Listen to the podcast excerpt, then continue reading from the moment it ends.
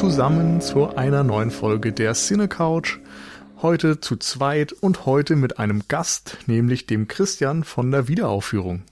Hallo Nils, hallo Zuhörer der Cine Couch, schön, dass ich hier sein darf. Ja, schön, dass du hier bist. Ich freue mich wirklich besonders, dass es jetzt endlich mal bei uns funktioniert hat. Wir haben ja schon ein bisschen mehr Planung hinter uns jetzt. Ich weiß gar nicht, wann die Idee entstanden ist, ehrlich gesagt. Oh, das sind schon Monate und äh, wenn ich so dran zurückdenke, was so die, die Ursprungsidee ist, dass die ja nur schon über ein Jahr irgendwie her ist, das ist schon erstaunlich. Es hat einen langen Weg genommen, aber jetzt macht bloß nicht so viel Vorrede, dass die Leute denken, wir werden jetzt sonst wie vorbereitet. Ein Jahr lang haben wir nichts anderes getan, als diese Folge zu planen. Oh je, oh je. Ich darf das nicht aussprechen, was? naja, ganz so ist es natürlich nicht. Ähm, Joint Security Area steht, glaube ich, auch als Film selbst noch nicht so lang. Also bitte keine überhöhten Erwartungen. Außer natürlich an die unfassbare Expertise meines Gastes. Dankeschön. Nein, das holt Nils natürlich alles raus, weil der kennt sich da viel besser aus. ja, das gehört ja ein Stück weit auch tatsächlich heute zum Konzept. Ähm, aber vielleicht vorher erstmal zu dir. Ich habe schon ja. gesagt, du bist der Christian, du bist von der Wiederaufführung. Was machst du da denn genau? Ja, zusammen mit dem Max Roth podcaste ich dort schon auch jetzt seit zwei, drei Jahren. Ähm, wir machen sozusagen uns das äh, Leben ein wenig einfacher in der Unmöglichkeit, alle Filme dieser Welt mal gesehen zu haben. Schauen wir bei der Wiederaufführung wirklich nur äh, die ganz alten Sachen. Unser Motto ist alte Filme neu entdeckt gehen da also auch oft ganz schön naiv äh, mitten hinein in die Filmgeschichte und äh, besprechen dann einen Film ganz ausführlich. Ähm, Genau, also insofern ist zum Beispiel jetzt auch, äh, also äh, ich glaube, wir haben noch keinen Film besprochen, der älter ist als 92. Ich glaube, Terminator 2 war sozusagen der jüngste Film und damit wäre zum Beispiel äh, äh, GSA wäre tatsächlich das zu neu. Das ist so neuer Scheiß, weißt du, damit, ach, das haben wir bei der Wiederaufführung nichts zu tun. Hallo, Scheiß. ja, das ist jetzt sehr provozierend und das ist auch manchmal wirklich schon also äh, gar nicht so einfach, das durchzuhalten, weil natürlich gibt's lauter total großartige Filme. Ich äh, gehe auch genau wie Max regelmäßig auch in, in äh, die neuesten Kinoteile äh, und wir interessieren uns auch für alles, was in den 90ern und 2000ern passiert ist und haben das sind da damit eigentlich auch groß geworden. Tatsächlich ist bei mir so ein bisschen die Lust und das teilt Max mit mir bei wieder Wiederaufführung wirklich die Filme zu besprechen, die uns einfach bisher äh, entgangen sind. Also sehr oft sehen wir dort Filme gemeinsam zum ersten Mal. Ja, und das macht auf jeden Fall auch viel Spaß beim Zuhören, so viel kann ich dann doch sagen. Ähm, also hört gerne mal rein, falls ihr es noch nicht kennt. Und wer vielleicht von drüben sogar hier rüber gewandert ist, um mal reinzuhören, was Christian jetzt bei mir zu erzählen hat, herzlich willkommen. ja, das will ich hoffen. Wir werden das auf jeden Fall weiter erzählen, dass wir hier gerade einen Crossover mit der Cine Couch machen. Und äh, ja, wir fühlen uns da ja auch mal ganz wohl, immer mal bei anderen Podcasts, Filmpodcasts reinzuhorchen und auch mal mit reinzuquatschen. Ja, deswegen. Unbedingt klang das auch spannend, als ihr äh, ich sozusagen auch aus der Cine-Couch-Ecke äh, gehört habt, da gibt's so eine Idee. Da könnte man ja mal so ein Format ausprobieren, das die Einladung gleich inklusive hat. Was hat's damit auf sich, Nils? ja, ähm, wir haben ja diesen Austauschkanal der Filmpodcaster, was wir immer mal so durch die Blume fallen lassen. Und ich glaube, der Ursprung war tatsächlich, dass der Spätfilm eine Aktion hatte, wo Paula Filme nachholen sollte, die sie noch nicht kannte. Und mhm. aus dem Ansatz hat dann Jan von der Cine Couch, mein Kollege, ähm, gesagt, hey, das wäre doch vielleicht spannend, wenn wir einfach mal versuchen, Leute, die irgendeinen großen bekannten Film oder sonst etwas noch nicht gesehen haben, mit jemandem zusammenbringen, der den sehr, sehr schätzt und sehr, sehr mag. Also so quasi ein Lieblingsfilm eines Menschen und wir werfen ihn zusammen mit einem Neuling. Hm. Und aus der Idee ist ähm, dann lange erstmal gar nichts entstanden. ja, das kann man ja, das ist gut auf den Punkt gebracht. Aber ich kann zumindest von meiner Seite aus sagen, dass mich die Idee nie so wirklich losgelassen hat und dass wir uns eigentlich damals auch alle einig waren, dass das spannend ist, dass diese Gesprächskonstellation Potenzial hat. Insofern haben wir uns dann irgendwann überlegt, das müssen wir durchsetzen. Ich habe mir Christian oder Christian hat sich mich geschnappt und wir haben ein bisschen Brainstorming gemacht, welche Filme wir denn zur Auswahl hätten, um so ein Konzept auch tatsächlich umsetzen zu können. Und hm. das hat dann noch mal ganz lang gedauert. ja, das war das dann auch nochmal interessant, weil wer lädt jetzt nochmal wen ein und sozusagen bringt einer sozusagen das, die Offenbarung der Filmgeschichte mit in den anderen Podcast oder äh, holt man sich sozusagen den Ahnungslosen einfach äh, herüber? Äh, ich finde auch, das ist auch noch nicht so das ist auch noch nicht komplett zu Ende gedacht. Das ist jetzt eigentlich der Beginn von etwas, wo ich mir auch vorstellen könnte, mal gucken, wo sich das noch hinentwickelt. Also so vom Grundprinzip bleibt es mindestens gleich. Da ist jemand dabei, der hat jetzt wirklich, also in dem Fall ich, habe jetzt gerade diesen Film zum allerersten Mal gesehen und ich wusste vorher, Nils hat, für Nils ist das ein, ein wichtiger, ein, besonderer Film.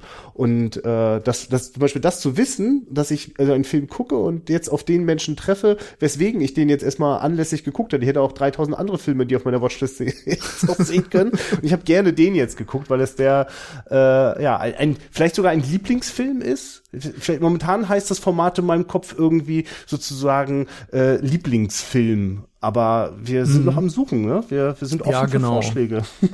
Also wir sind am Suchen, insofern hier auch ein kleiner Aufruf, wenn ihr irgendwie eine schöne, prägnante Idee habt, wie man das Ganze nennen könnte, gerne her damit und überhaupt natürlich auch Feedback aller Art. Wir freuen uns, wenn da irgendwie ein bisschen was rüberkommt, denn wir haben eben auch überlegt, dieses Format so ein bisschen wandern zu lassen. Also, dass es nicht Cinecouch exklusiv ist, sondern wir werden definitiv auch bei der Wiederaufführung eine Folge in diesem Stil machen. Und das ist auch absolut möglich und gewünscht, dass das bei anderen Podcasts stattfindet, so als Crossover-Wanderpokal. Ja, und wenn jetzt Nils auch schon so angedeutet hat, dass sich so einige deutsche Filmpodcaster so hinter den Kulissen auch immer so absprechen und austauschen, dann gibt's da wirklich schon viele denkbare Konstellationen, interessante Filme, interessante äh, Gesprächspartner. Also ich glaube, da könnte so einiges gehen. Und ich würde jetzt einfach mal so anteasern, am Ende dieser Folge verraten wir dann auch, äh, mit welchem Film äh, ich den Nils einladen werde äh, in die Wiederaufführung. Ne? Das könnt ihr genau. zum Schluss hören. Hoffentlich denken wir dran, Nils. Besser wäre das. ja, ja. Ich habe es mir aufgeschrieben. Okay, mach das. ähm, gut, dann bleibt mir an dieser Stelle nur noch einmal ganz kurz ein Dank zu sagen an alle Flatter-Spender und Patreon-Spender. Das sind namentlich bei uns dann Ulf und Markus. Vielen Dank. Ähm, und dann können wir direkt so ein bisschen in die Vollen gehen, beziehungsweise hin zu der Frage, warum wir uns jetzt für Joint Security Area entschieden haben. Hm. Von deiner Seite ist das relativ einfach, du hast den Film nicht gesehen. ja, und ich glaube, ich bin wahrscheinlich recht, ich, ich, also ich bin recht forsch rangegangen, das können wir ja einfach hier mal erzählen. Also das äh, hinter den Kulissen war für mich klar, ich liebe dieses Konzept auch. Also es war, ich habe sogar mal gedacht, so würde vielleicht die Wiederaufführung irgendwie noch am ehesten Sinn machen, dass es immer abwechselnd so ist, dass wir uns gegenseitig was zeigen. Nur ist dann Max und mir irgendwann die Lust auf ganz Neues einfach so groß geworden, dass wir das gar nicht weiter verfolgt haben. Und äh, deswegen war ich da super neugierig und dachte aber auch natürlich, das ist natürlich auch irgendwie da kann man ja auch was, da, da, da traut man sich irgendwie auch was. Und ich habe mich zum Beispiel getraut, einen koreanischen Film dir vorzuschlagen, wo ich dachte, oh, das ist bestimmt zu krass, das ist wirklich viel zu heftig. also so weit weg von jeder Komfortzone. Aber das war zumindest für mich so der Aufschlag. Ne? Äh, ja. Wie wäre es denn, wenn wir äh, den jetzt gucken? Jetzt äh, komme ich gerade nicht auf den äh, Titel, das ist auch schön, aber äh, jedenfalls haben wir dann einfach. Können wir in den Show Notes sonst irgendwann nachreichen. Ja, das ist wichtig ist, damit war irgendwie der Anfang gesetzt, naja, koreanisches Kino, da bin ich jetzt auch nicht umsonst auf die Idee gekommen, das dir vorzuschlagen, weil ich weiß das jetzt gar nicht genau, warum. Ob das jetzt in unserer gemeinsamen John Woo-Folge, die nur auch das Hongkong-Kino war, gelegen hat. Ich weiß gar nicht, wo ich das aufgeschnappt habe, aber irgendwie hatte ich so ein Gefühl für, du hast schon Bock auf koreanisches Kino. Hatte das schon was damit auch zu tun, mit, dass wir uns in diese Richtung bewegt haben? Gute Frage. Ja. ähm, ja, das ist natürlich doof. Das hätten wir recherchieren können, wie wir drauf gekommen sind. So über Chatverlauf oder sonst was. Ja, haben wir natürlich aber das ist gemacht. schon so, Insofern, das stimmt schon, wenn man dir das zuschreibt, ja? Also, dass du bei Ja, das stimmt. Ähm, okay. Ich erinnere mich zumindest auch daran, so ein bisschen auf deinen Vorschlag hingeschrieben zu haben, so dass ich Korea auf jeden Fall interessant finde, aber das für mich im Grunde ein bisschen später beginnt. Also ich bin eingestiegen so um die Jahrtausendwende im südkoreanischen Kino und was ab der Zeit dort passiert ist, da kenne ich mich einigermaßen rudimentär aus. Alles, was vorher ist, ist quasi ein Blindspot. Also da kann ich gar nichts zu sagen.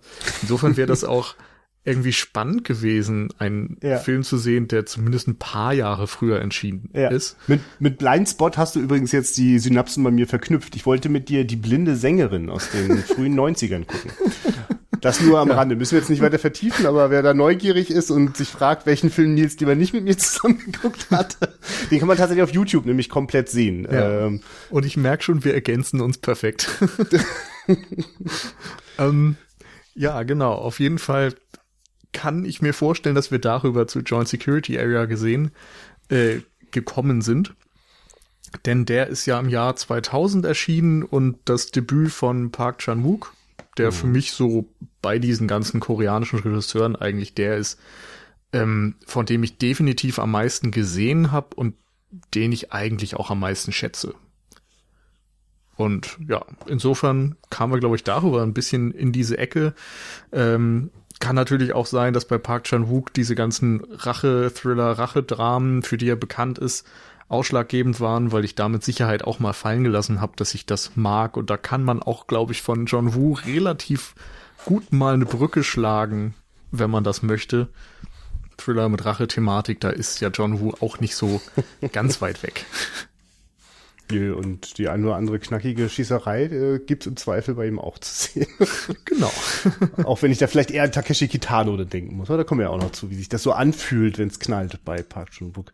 Genau. Äh, und, und, und du, genau, ich meine, äh, gibt's, ist es so für dich, also ist das denn auch eigentlich so der Beginn? Also, also kannst du dich noch erinnern, wie du, wann du den das, das erste Mal gesehen hast? Äh, das ist so ein bisschen das Schwierige, muss ich sagen. Also, ja. ich überlege immer so ein bisschen, wie ich da überhaupt hingekommen bin, diese Filme zu schauen. Und ich glaube zumindest zu erinnern, dass Joint Security, Joint Security Area nicht mein erster Film von Park Chan-wook war. Das müsste entweder Old Boy oder Sympathy for Mr. Vengeance gewesen sein. Und wenn wir jetzt mal davon ausgehen, dass beide schon erschienen waren und so weiter, dann war es vielleicht so 2005, 2006 oder so.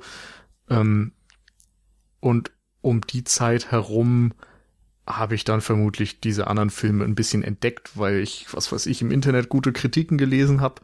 Ich spinne mir jetzt selbst so ein bisschen das zusammen, wie es vermutlich passiert ist, aber ich kann meine Hand dafür nicht ins Feuer legen.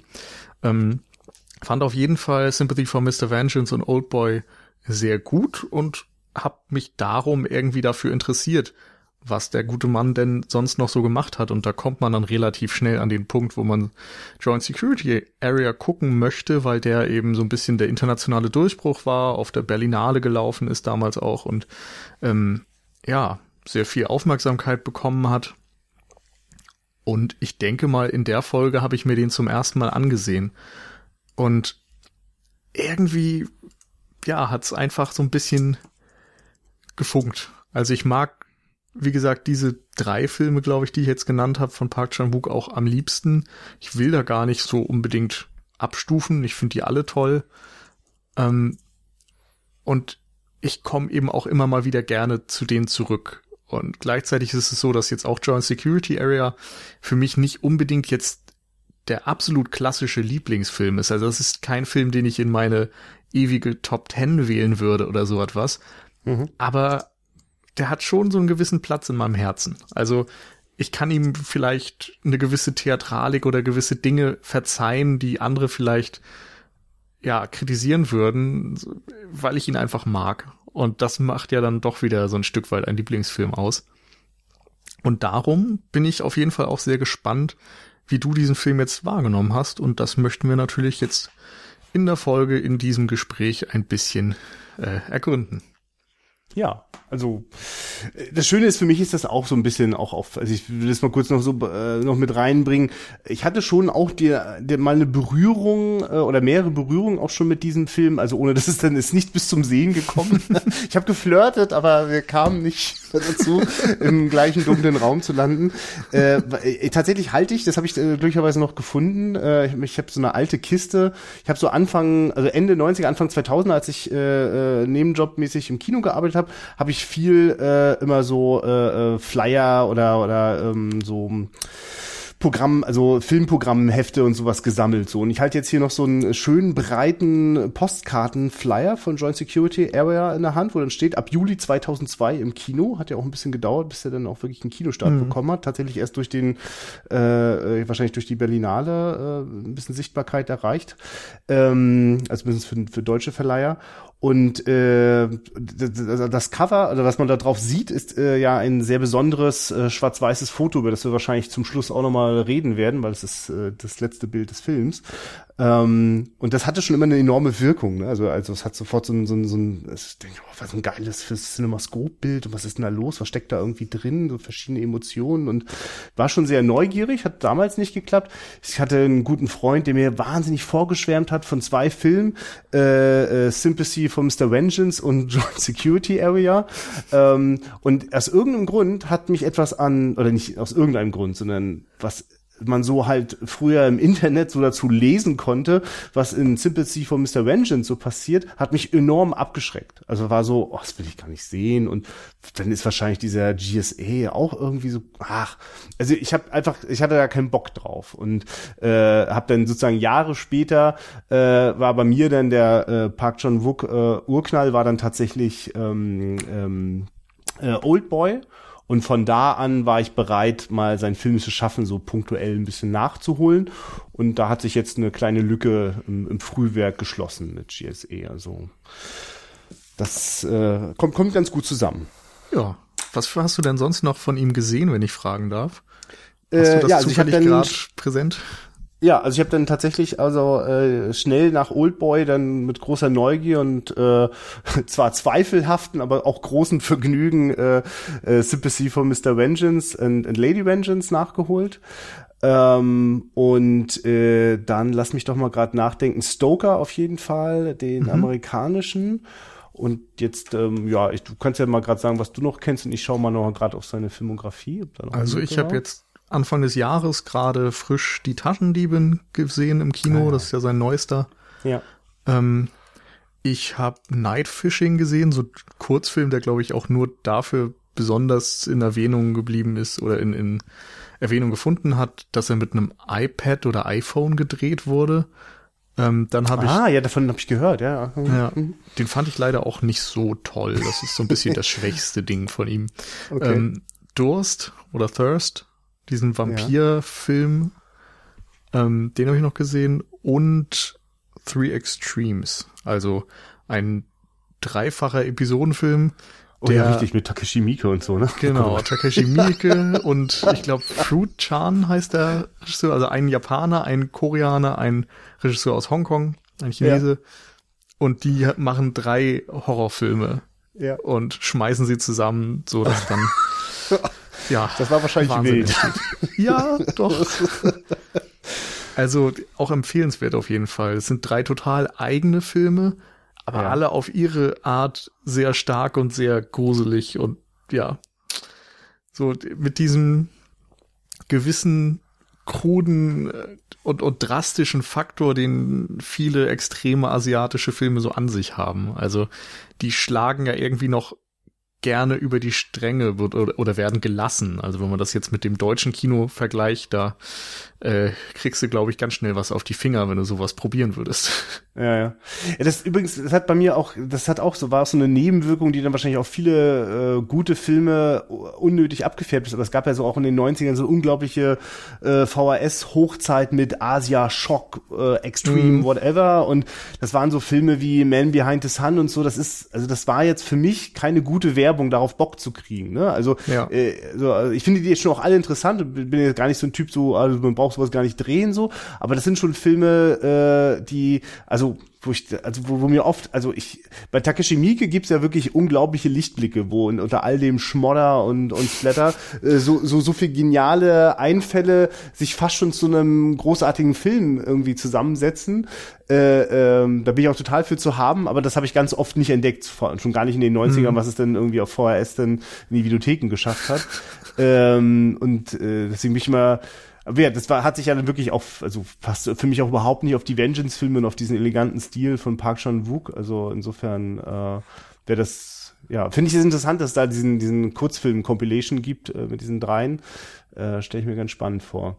Und jetzt habe ich nochmal auf die Liste geguckt und äh, tatsächlich auch äh, keinen anderen gesehen. Habe auf jeden Fall vor, die Taschendiebin zu gucken. Der startet bei uns erst nächste Woche im Programmkino. Und äh, I'm a Cyborg, but that's okay. Weiß ich noch, Ach dass ja, ich diesen stimmt. Titel großartig finde. Den habe ich nicht gesehen, aber ich, ich Den habe ich sogar auch gesehen. Ah, okay, genau. Also, der, also also der Titel ist, also Ja. stell mir da einen sehr, ist, ist, wird der brutal? Der, der wirkt Nee, fast wie so eine romantische nicht. Komödie. Nee, Das ah ja, ist genau. auch tatsächlich im weitesten Sinne eine romantische Komödie. Ja. Es geht ja irgendwie um einen Mann in, oh, ich hab, krieg das nicht mehr hundertprozentig zusammen, aber ich glaube, ein Mann in einer Irrenanstalt, der sich selbst für einen Cyborg hält und ja, das ist okay. Ja, finde ich auch. Und so aus der Haltung heraus ergibt sich so ein bisschen, ja, teilweise eine Romanze und so ein bisschen Drama, bisschen Komödie. Ist ein, bestimmt der ruhigste Film von Park Chan-wook und ja, für mich leider auch so ein bisschen einer der, äh, was, was ist ein nettes Wort für langweilig? Das, Du, das Klingt hört man gemeiner, jedem anderen das Wort meine, hört man das sofort an, dass da was anderes gemeint ist. Interessant Nee, schon, also, es gibt da wirklich tolle Momente auf jeden Fall. Oh also, Gott, ja. Ich erinnere mich da an eine Kameraeinstellung, die werde ich glaube ich auch nie vergessen, wo so ein bisschen der, der Cyborg unter der Haut so eingeblendet wird mit so einem Special. Effekt und das sieht Ja. total geil aus, ist irgendwie auch sehr poetisch in der Szene und so und ja, es gibt wirklich tolle Momente, aber das Gesamtwerk konnte mich nicht so überzeugen. Ist aber auch Okay. lang her, also vielleicht hätte der Film die Chance mittlerweile anders auf mich zu wirken. Ja, dann lass uns mal hineinhüpfen in Joint Security Area. Ja, Ähm, wie, wie, wie, wie, was, ich versuche, überlege gerade, ich habe ein bisschen Sorge, jetzt den Film zusammenzufassen. Äh, wie können wir es kurz sagen, was die Prämisse ist? Die ist ja dann doch recht einfach. ich würde sagen, es geht eben um diesen Grenzabschnitt, die gemeinsame Grenze von Südkorea und Nordkorea, also dem kapitalistischen Teil Koreas und dem kommunistischen, beide Parteien seit Ewigkeiten verfeindet und diese gemeinsame Grenzzone wird von Soldaten beider Armeen bewacht und innerhalb dieser, dieses Gebietes hat sich eine Schießerei ereignet.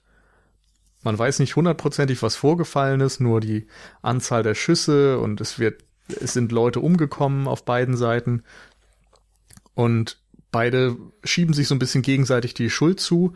Darum wird dann eine neutrale Partei äh, engagiert, um die Vorfälle zu beleuchten. Und das ist in dem Fall in erster Linie eine Schweizer Dame mit koreanischem Background, Und nordkoreanischen Background, wie wir genau wissen, nordkoreanischen Genau. Background, die dann die Ermittlungen aufnimmt Mhm. Ja. und dann wird im Rückblick so ein bisschen aufgerollt, was dort sich zugetragen hat. Ja, das hast du, finde ich, sehr prägnant auf den Punkt gebracht und hat mich sofort wieder in diesen Moment hineinversetzt, dass äh, die, die ersten Minuten wirklich sehr schönes Beispiel dafür sind, wie man äh, quasi eigentlich das Setup eines guten Krimis hat, also wenn man, noch nicht genau weiß, wo das noch alles so hingeht, in welche Untiefen, ne? Ähm, und gleichzeitig aber auch äh, so einen Lerneffekt hat, weil ähm, so grob die Konstellation Nord-Südkorea hat man vielleicht auf dem Schirm, äh, was das nochmal genau für Auswüchse hat, hat man vielleicht auch schon mal, ist einem schon mal vorbeigehuscht irgendwie äh, in den Nachrichtenbildern, aber das nochmal so ganz präsent zu bekommen, wie die da an einigen Punkten dicht an dicht die Soldaten eigentlich sich äh, quasi direkt in die Augen schauen und darauf warten, dass da eine mal zuckt. So, ne? Also das wird eigentlich sehr schnell sehr klar und dass es da so eine interessante Welt gibt, das wusste ich dann nicht mehr, äh, wusste ich noch gar nicht, das habe ich dann sehr schnell äh, äh, da dann auffassen dürfen. Ach so, da gibt's also diese neutralen Staaten wie Schweiz und Schweden, die dann dort auch sozusagen so eine Schutzzone auch betreiben, von der aus dann eben zum Beispiel so eine äh, äh, äh, möglichst objektive äh, Untersuchung gemacht werden kann. Ne? Das ist so, ach, das ist ja interessant so, ne? Also ich, ich, ich, ich weißt du, in so Zeiten, in denen wir leben, wo ich immer denke, diese Welt, äh, die Tage sind gezählt, wir drehen alle jetzt gemeinsam durch und wissen auch nicht mehr, wie wir das anders machen sollen.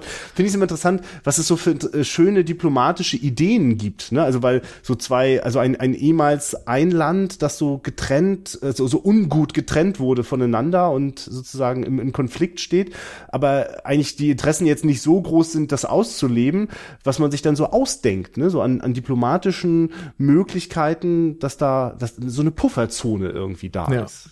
Ne? Genau. Sind, ja. Aber man merkt sofort, na, da ist auch ordentlich Konfliktpotenzial und das wird ja gleich schon in der Titelsequenz deutlich. Da fällt ja schon sehr früh ein Schuss. Genau. Ich finde auch diesen Moment einfach schon wunderbar gefilmt. Also es ist ja nichts zu sehen, außer diese Hütte, dann Ja. ein, ein Lichtstrahl, der durch die Kugel, durch die Nacht dann äh, scheint. Und ja, es ist irgendwie atmosphärisch. Es zeigt einem gleich so ein grobes Bild von dem, was vorgefallen ist.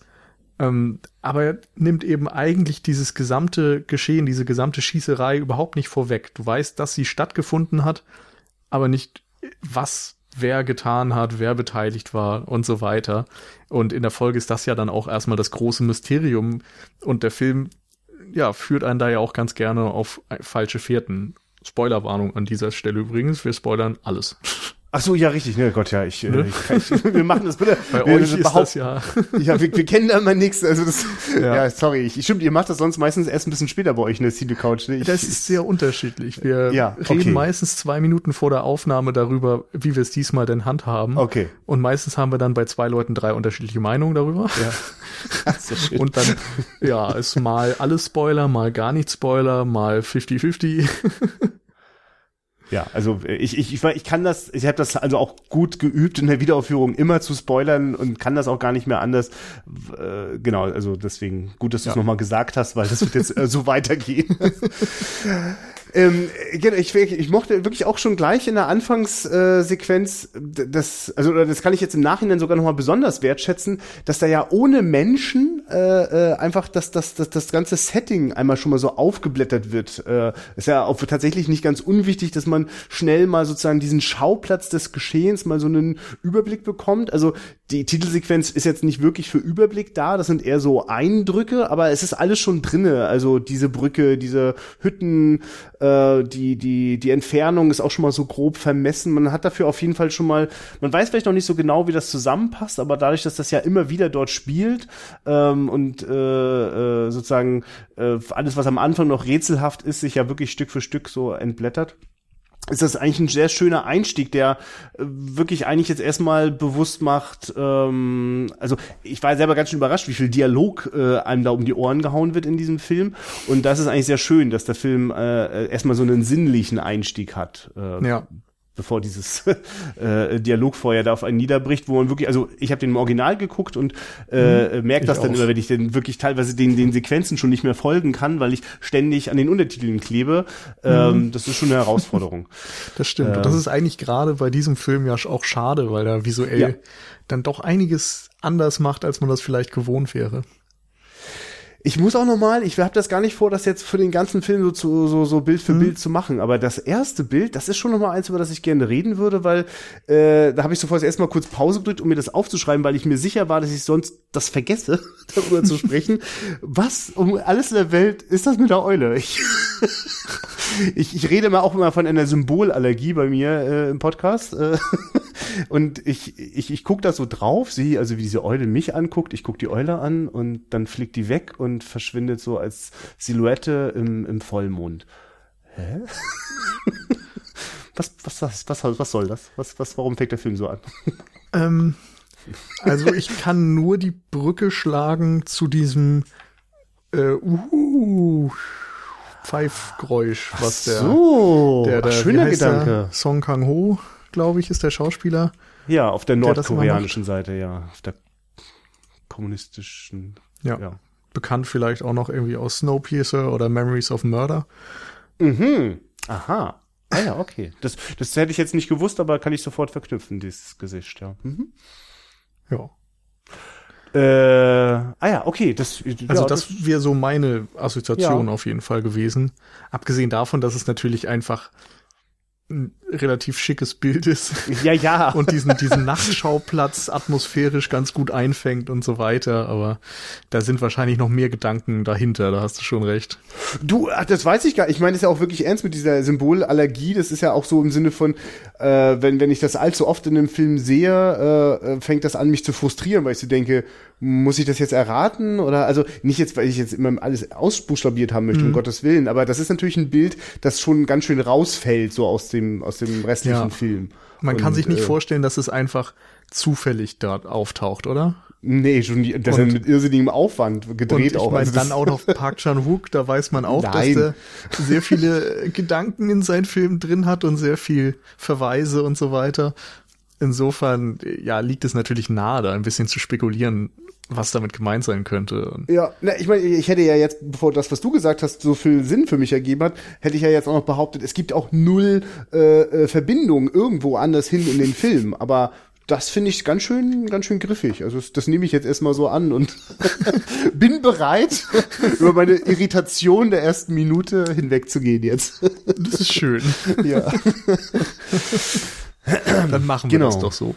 Ja, du sag mal, dann lass uns doch mal kurz wissen, wenn wir, wenn wir beide die Originalfassung gesehen haben, dann äh, können wir auch kurz, glaube ich, ein bisschen scherzen über äh, äh, die, die, äh, da gibt's ja am Anfang auch recht viele englische Einschübe noch. Ja. Und äh, ich war schon ganz schön schockiert, aber ich kenne das tatsächlich auch noch aus dem einen oder anderen äh, Hongkong-Film, zum Beispiel Better Tomorrow 2 ist so ein Beispiel, wo äh, äh, scheinbar irgendwie nur die C-Garde der Darsteller, also gerade der, der Typ, der den kanadischen, äh, Quatsch, äh, den äh, denn ist er der schwedische Soldat. Jedenfalls ist er ein Soldat, der Englisch spricht. Und das mhm. ist so schauspielerisch und nachsynchronisationstechnisch ganz schön katastrophal. Das hat mich echt ganz kurz, ganz schön rausgehauen. Ich dachte, mhm. was ist denn hier los? Ja, das kann ich absolut nachvollziehen. Das ist eine der, oder eins der Dinge, von denen ich meinte, ich kann eben so als, als Freund des Films ganz gut drüber hinwegsehen, auch ja, wenn ich mir natürlich der Schwächen völlig bewusst bin.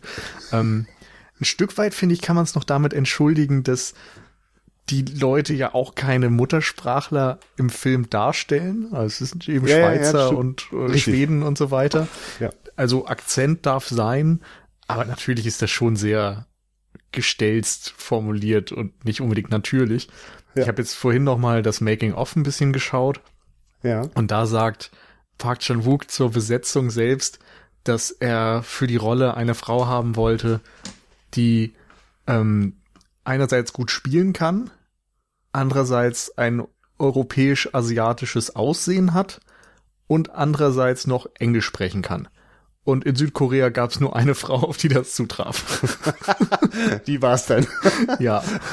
Also ich weiß nicht, wie viel Boshaftigkeit man in diese Aussage interpretieren kann, aber ja, sie hatte scheinbar dann nicht so viel Konkurrenz zumindest. Aber ich finde, ja. gerade im koreanischen Teil, so, da macht sie ihre Sache ja dann auch ganz ordentlich ich meine, ich habe jetzt den Spaß gemacht und mal nachgeguckt. Also ich fand ja vor, also mit ihr konnte ich noch am ehesten ganz gut um und da fand ich das auch am wenigsten störend. Das war natürlich auch immer noch mal so drüber synchronisiert, aber das habe ich noch weggesteckt. Aber gerade ich fand wirklich, dass der Herbert Ulrich, dieser Darsteller, der den schwedischen Soldaten spielt, äh, dass der wirklich ein bisschen, äh, also, also vom Spiel ganz schön steif war und, und ich fand aber die Synchronisation noch mal einen oben drauf gelegt hat. Ich weiß nicht, ob das seine eigene Stimme war, aber es war so wirklich so ein bisschen runtergespult immer. Und jetzt zu sehen, dass der auch in solchen solchen äh, Serienklassikern des deutschen Fernsehens wie Verbotene Liebe mitgespielt hat, das, das, das lasse ich jetzt einfach so für sich stehen. den ja. Schweizer fand ich mich gar nicht so doof, den, den äh, gespielt von Christoph Hofrichter, äh, der hat, ist ja am Anfang auch recht wichtig, weil der ja uns äh, sozusagen auch nochmal die, das ganze Dilemma so vor Augen führt und auch die Problematik dass man da mal nicht mal eben so locker mhm. alles jetzt mal ermitteln kann. Wobei dieses locker eingeschobene Scheiße, das war schon so ein bisschen, na, ja, das stand Aber so im Drehbuch. Okay, ich hatte so einen Moment von, ach, das ist jetzt so pur, das, ich, da hatte ich sogar fast das Gefühl, steht das jetzt gerade so im Drehbuch? Ich, echt? Ja, aber, du, ich, ich, aber verstehst du, davor war ja schon der schwedische Soldat und da habe ich mich ja wirklich, oh Alter, was ist das denn? Und da war ich sofort in dem Modus, sei liebevoll, nimm das jetzt so an und genau. weil mir war schon klar, dass das ich jetzt. Ich dich hier eingeladen, wehe, du kritisierst an meinem Film rum.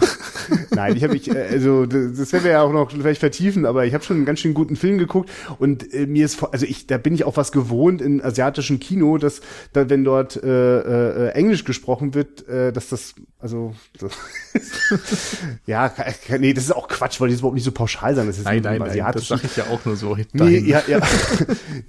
ähm, ja, aber also das war schon auf jeden Fall äh, erstmal erstmal auffällig und da sind ja diese ganzen Überraschungen, die so zusammenkommen. Also ich hatte jetzt wirklich nicht den Film erwartet, der jetzt wirklich wie äh, äh in, einem, in, einem, in einem Krimi oder in einem Thriller sozusagen äh, wirklich sozusagen die Figuren also ihr, das, das, das, die Figuren, auf die, die dort handeln sind, äh, also zumindest die, die nicht Soldaten sind, sind, oder das sind ja alle Soldaten irgendwie, jetzt komme ich auch durcheinander, aber es wird zu viel gequatscht und das ist auch das Wichtige, das, das ist das, was die können. Also die Ermittlerin hat nichts anderes als ihre, als ihren Kopf und ihren Mund, äh, um sozusagen zu agieren und zu handeln. Und äh, das war tatsächlich ein Film, mit dem ich gar nicht gerechnet hatte. Dann hat das also einen Moment gebraucht, mich da so anzuwärmen. Aber gerade die Hauptdarstellerin und äh, der, der, der Stil, mit dem sie da so rangeht, das ist ja schnell packend. Da bin ich ja schnell mittendrin. Ah ja, okay, das ist ja interessant. Und ich habe zum Beispiel sehr schnell äh, so ein Gefühl von, oh, das wird ein koreanisches Rashomon, ja. Also eine Geschichte aus verschiedenen Perspektiven, immer gleich leichte Veränderungen. Ich, ich habe auch schnell das Gefühl, na, der Film wird mir bestimmt ab und zu mal das ein oder andere Bild servieren, dem ich vielleicht nicht eins zu eins so trauen sollte, wer da gerade was genau wie macht ne? Und äh, das, da bin ich, ab da bin ich dann auch komplett drin. Dann stört mich auch ein schlecht gesprochener englischer Satz nicht mehr. ja. Ähm, wenn wir schon beim Detektivspielen sind, ähm, ja. ich finde es ja gerade jetzt so im Nachhinein, ich hatte das gar nicht mehr so in Erinnerung, unfassbar interessant, wie dort mit dem unzuverlässigen Erzählen gearbeitet mhm. wird.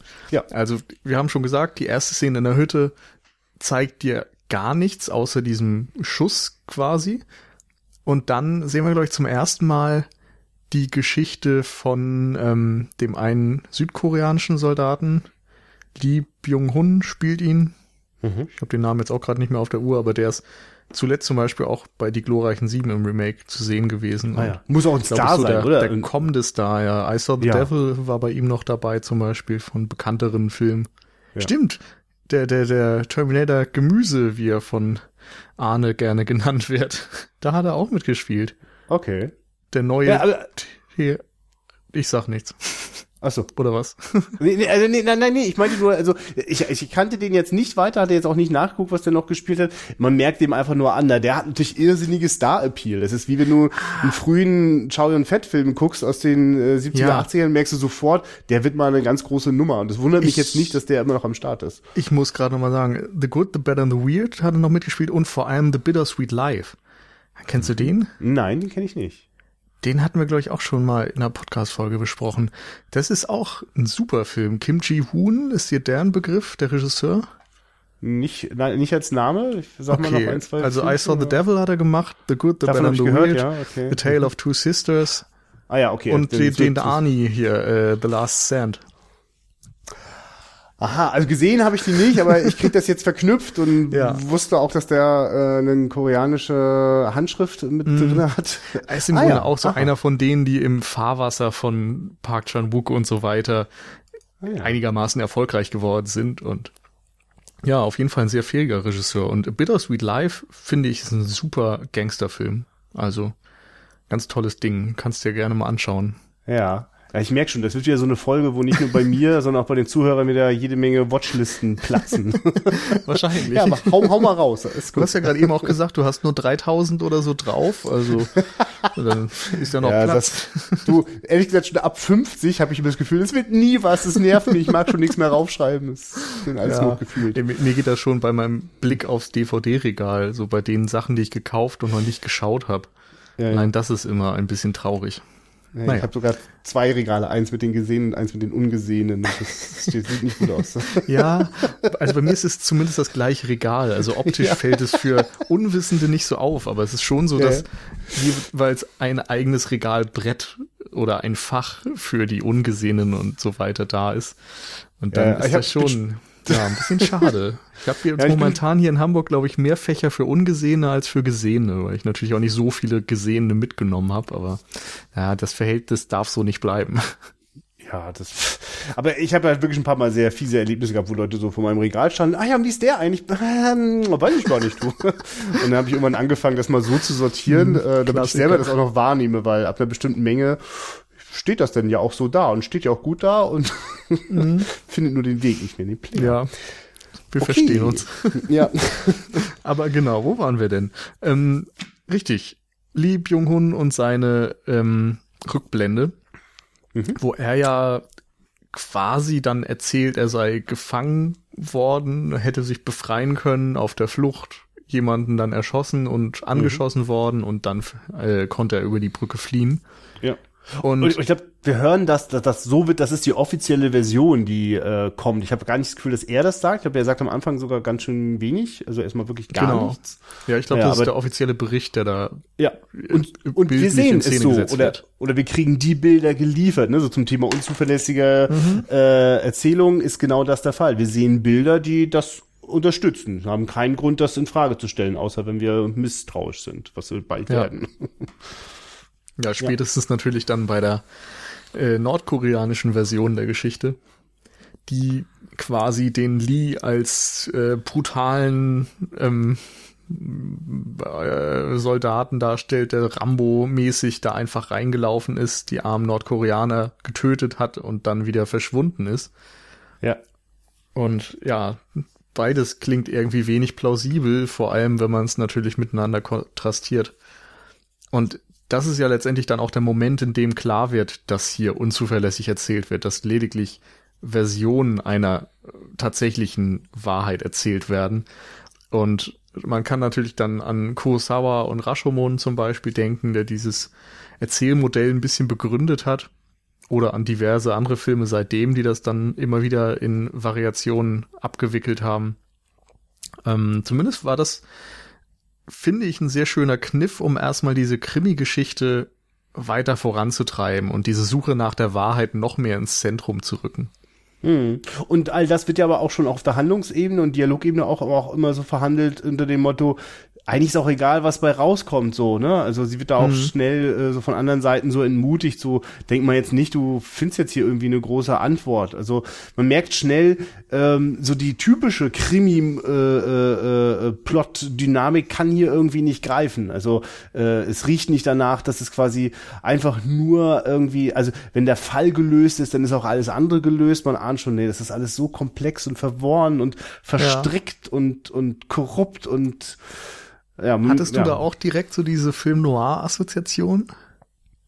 Mm, nö, aber das liegt, glaube ich, auch daran, dass ich gar nicht so ein, ich habe gar keinen, ich habe eher einen ästhetischen, äh, äh, ich denke eher an was Ästhetisches, wenn ich an Film Noir denke und weniger erzählerisch, obwohl ich dir sofort zustimmen würde, dass mhm. zum Film Noir nicht selten auch so eine, mh, mm, so, das ist dann quasi vom vom Who Done It schnell zum existenziellen Drama wird. Ähm. Also was mich vor allem daran erinnert hat, war einerseits so dieses im Weg stehen, dass äh, jemand etwas aufklären will und alle versuchen es zu vertuschen.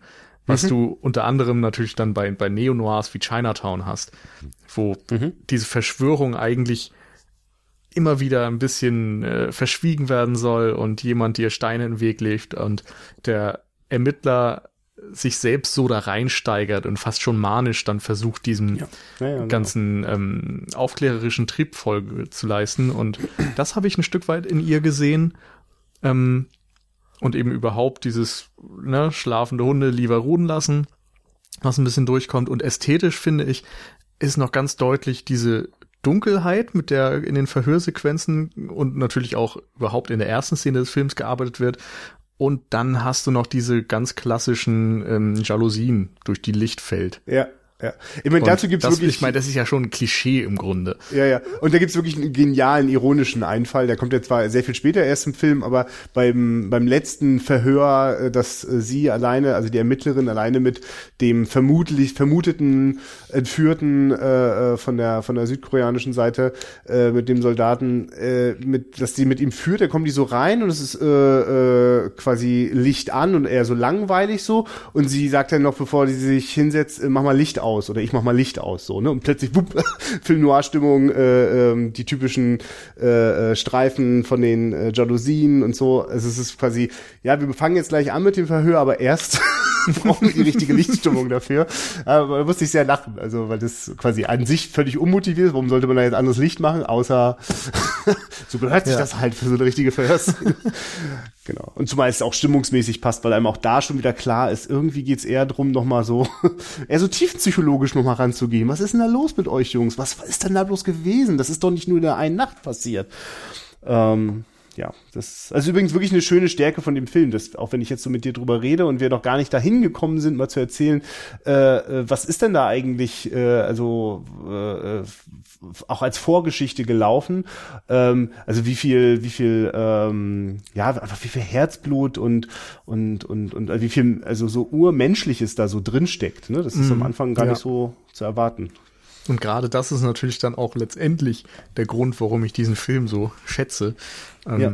Müssen wir auf jeden Fall noch zukommen. Ja, Aber klar. ich finde eben in dieser Anfangszeit des Films, in diesem Aufbau, besonders das Mysterium super. Das wird perfekt irgendwie aufgebaut, dass man diese Spannung verspürt und selbst wissen will, was da zur Hölle vor sich gegangen ist. Und die Lichtstimmung im Allgemeinen ist sehr schön. Und dann hat er eben auch in den Momenten schon diese visuellen Einfälle, dass mhm. die Berichte nicht einfach nur vorgelesen werden, sondern visuell untermalt werden. Das, ähm, wie du es gerade sagtest, mit dem Licht teilweise gespielt wird, in anderen Situationen dann bei einem Verhör gezeigt wird, wie lang das dauert, indem einfach mal so, so diese, dieser Hell-Dunkel-Zyklus, den man mhm. vielleicht hat, wenn es langsam dämmert oder so, dass der während eines Dialogs einfach ausgespielt wird. Mhm. Und solche Geschichten, da, da freue ich mich jedes Mal wieder drüber oder so. Ähm, Überblendungen und Schwenks, die äh, zwischen zwei Szenen Verbindungen herstellen. Ja. Ja, also genau, es gibt, gäbe jetzt, glaube ich, sehr viele Beispiele, die man aufzählen könnte. Und was ich ganz genau. interessant fand, äh, ich, ich war ja damals, war ja Old Boy mein, mein, mein Urknall zum Thema Park Chan-wook. Und das äh, hatte vor allem, was da so doll gesessen hat, war ein, ein also ich kam, kam gar nicht klar drauf, also war auf, auf eine schöne Weise, dass ich im Kino konfrontiert werde mit unfassbar comichaften. Du hast ihn äh, im Kino äh, gesehen? Äh, Old Boy? Ja, ja, oh. ja, na klar. Ja gut, ja, ich, ich bin, ja, na, das, das kommt ich mir schon wieder uralt vor, wenn du das so vor dich hin säuselst, aber ja, natürlich. Verdammte Scheiße.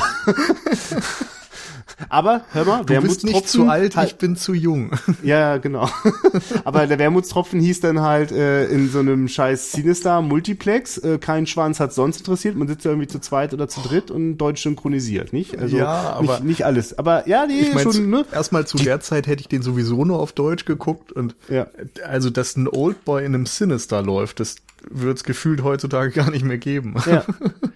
Ja, ich meine, das, das, das, das war ja, das gehört ja noch dazu, dass ja quasi, also GSE hat schon seinen deutschen Kinostart bekommen, aber das war noch, also das, das war noch weit davon entfernt, dass Oldboy durchaus, glaube ich, auch, aber ich weiß gar nicht, wie gut er gelaufen ist, aber das, das, der ist ganz einfach, ganz, also der, der hatte zu dem Zeitpunkt hatte Park Chan Wook irgendwie diesen Status, äh, dass das Ding einfach äh, in, ja, in regulären Kinos gestartet ist. Also ich war mhm. da selber auch überrascht. Ich glaube, das Ding lag auch daran, dass äh, Tarantino Tarantino da auch äh, ganz hart rumgeschwirrt ist äh, ja. und, und Ding. Ich glaube, das war auch so, dass der das, hat ihn ja auch in Cannes ausgezeichnet mit dem Regiepreis, glaube ich. Ja, ja, genau. Und, und ich glaube, da klebt auch auf dem Filmposter irgendwas von äh, Lieblingsfilm oder ähnlichem ja. drauf. Ne? Also da hat das man, steht jetzt äh, übrigens auch bei Joint Security Area auf der Hülle. Ist, weil Tarantino so. das irgendwann mal hat fallen ah. lassen. Ja, ja. Ich meine, es ist ja lustigerweise, glaube ich, auch schon immer auch Rapid Eye Movies gewesen, die das, die den Kinoverleih und äh, äh die die die die Auswertung im Heimkinomarkt machen. Hm. Du hast jetzt äh, die DVD geguckt, oder? Äh, Blu Blu-ray, ja, Blu genau, okay. ja. Mhm, ja. Ja, ich nee, bin ich war gar nicht sicher, hier im Rostocker Kino. tatsächlich von Rapid Eye veröffentlicht wurde oder dann doch damals noch, weiß ich nicht, EMS das, oder so. Ich sag das Keine nur, weil Ahnung. ich dieses Joint Security Area äh, Flyerchen von 2002 in der Hand halte und da ist es auch schon rapidEyemovies.de. Ah, ja. ja gut, dann. Also und ich, ich kenne die auch die tatsächlich Frage daher noch. Also dieses dieses dieses AOEM Auge, das das das war schon auch damals so die Verheißung. Ich ich könnte ich bin mir nicht mehr sicher, aber ich glaube, die waren auch schon diejenigen, die damals auch Weißt du so, es war ja die Zeit, äh, wo auch Wonka Wai Filme, also mhm. so Happy Together auch, also jetzt gar nicht mal so die ganz großen ultra populären äh, wie Chunky Express, sondern auch das, was noch danach so kam, ähm, äh, äh, auch regelmäßig im Kino, zumindest im Programmkino lief. Und ich habe das Gefühl, dass die oft dahinter hingen. Also das war auf jeden Fall einer ja. von diesen Verleihen, die sich darauf spezialisiert also ich hatten. Glaube ich, durch Kino Audition und Takashi Miike so ein bisschen dann genau, äh, zum ersten Mal ja. Ja, aufgefasst.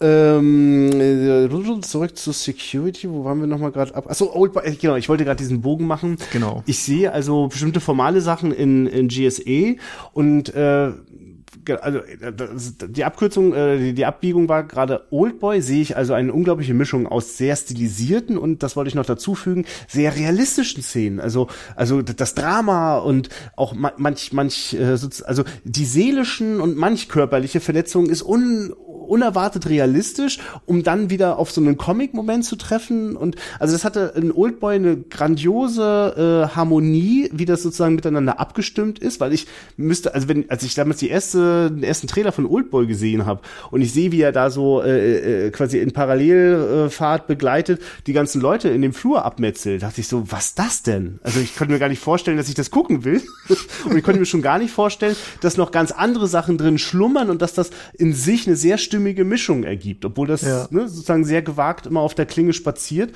Und ich finde, dass man an GSE ganz gut sehen kann, dass das total Park John Wook interessiert, solche Kontraste zu schaffen durch ins, in, in der Inszenierungsstil Stilisierung herbeizuführen, die eigentlich, also ich sag mal jetzt irritierend bis bis aufregend bis alles Mögliche sind.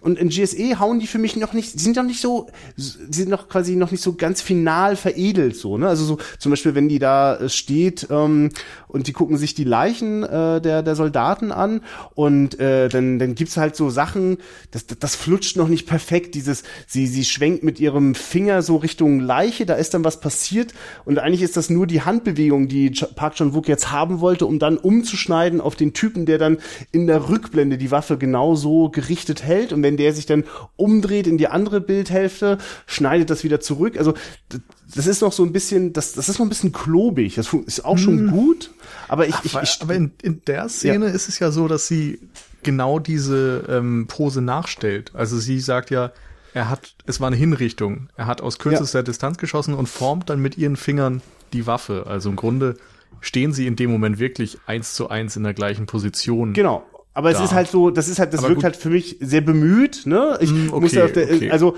ähm, einfach im Sinne von, äh, äh das ist also gerade eine sehr dick aufgetragene Sache, dass sozusagen ähm, also das es aus einer quasi eher unspektakulären, wir gucken uns mal die Leichen an, wird das auf einmal sehr gewichtig und wir verstehen mhm. ja dann auch, das ist ja auch gerade ganz schön wichtig, weil hier äh, da, wo die Kugeln gelandet sind und wie viele es sind, das ist jetzt gerade der entscheidende Widerspruch, ja. weswegen man hier überhaupt weiter ermittelt. So. Es ist auf jeden Fall kein kein reduzierter Stil, sondern so ein überbordender visueller genau. Stil. Also alles, was da irgendwie an Ideen da war, musste auch umgesetzt werden. So das genau. Gefühl habe ich immer. Ja, und, und das steht natürlich, ja, und das steht in einem heftigen Kontrast zu, äh, wir sitzen da an einem Tisch äh, mit, mit dem, mit einem schwedischen und einem Schweizer Soldaten oder General und reden mal Schuss gegen Schuss so, ne? Also, das mhm. ist dann so auf einmal ganz simpel, da ist es auf einmal komplex und dass das jetzt sozusagen, ich finde es eigentlich immer ganz schön, an Frühwerken kann man manchmal sozusagen Stilmittel noch mal viel purer sehen, weil sie noch nicht so, also wenn sie perfekt flutschen, dann kriegt man es schon fast nicht mehr mit, dann ist man einfach nur so im Rausch, weißt du, und mhm. weiß gar nicht mehr genau, was hat einen da jetzt gerade so erfolgreich überfahren und in GSE weiß ich das öfter noch so äh, und finde es aber schön. Also ich habe jetzt nie gedacht, ach, was für ein Quatsch oder so, ne? Sondern, ah ja, Park Chan-wook ist, äh, da, da ist er schon so und der ist noch nicht ganz äh, mhm. auf der. Also so geht also mir für das. mich. Für mich war das an dem Punkt oder ist es zumindest ja. so ein bisschen in der Rückbetrachtung eher ähm, einerseits ein Zeichen dafür, dass er damals noch nicht so die Budgets hatte. Also er konnte vieles von dem wahrscheinlich noch nicht umsetzen, wie er es gerne gemacht hätte. Teilweise, wie du sagtest, sieht es dann so ein bisschen klobig aus. Es ist nicht hundertprozentig rund. Es gibt dann auch manchmal Außenaufnahmen, wo so ein bisschen Lensflares drin sind, die nicht drin sein sollten, vermutlich. Aber hey, ist besser so, als dann nochmal dreimal drüber drehen und Zeit verschwenden. Und vor allem ist es eben auch ein Film, den er nicht selbst geschrieben hat.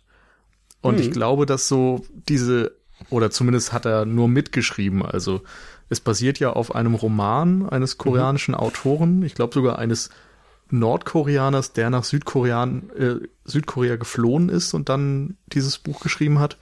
Und dann sind hier bei IMDb vier weitere Autoren genannt und einer davon ist dann Park Chan-wook. Und für mich sind dann diese Anfangsszenen ähm, ein Zeichen dafür, dass er dort einfach, ja, vielleicht natürlich selbst noch nicht so weit war, noch nicht diese Handschrift perfekt ausgearbeitet hatte, aber vielleicht auch einfach nicht die Freiheit hatte, das so durchzusetzen, wie er es gerne gemacht hätte. Denn ich finde zum Beispiel auch am Anfang diesen Radio-Voice-Over, der uns erzählt, was da alles vorgefallen ist. Hm.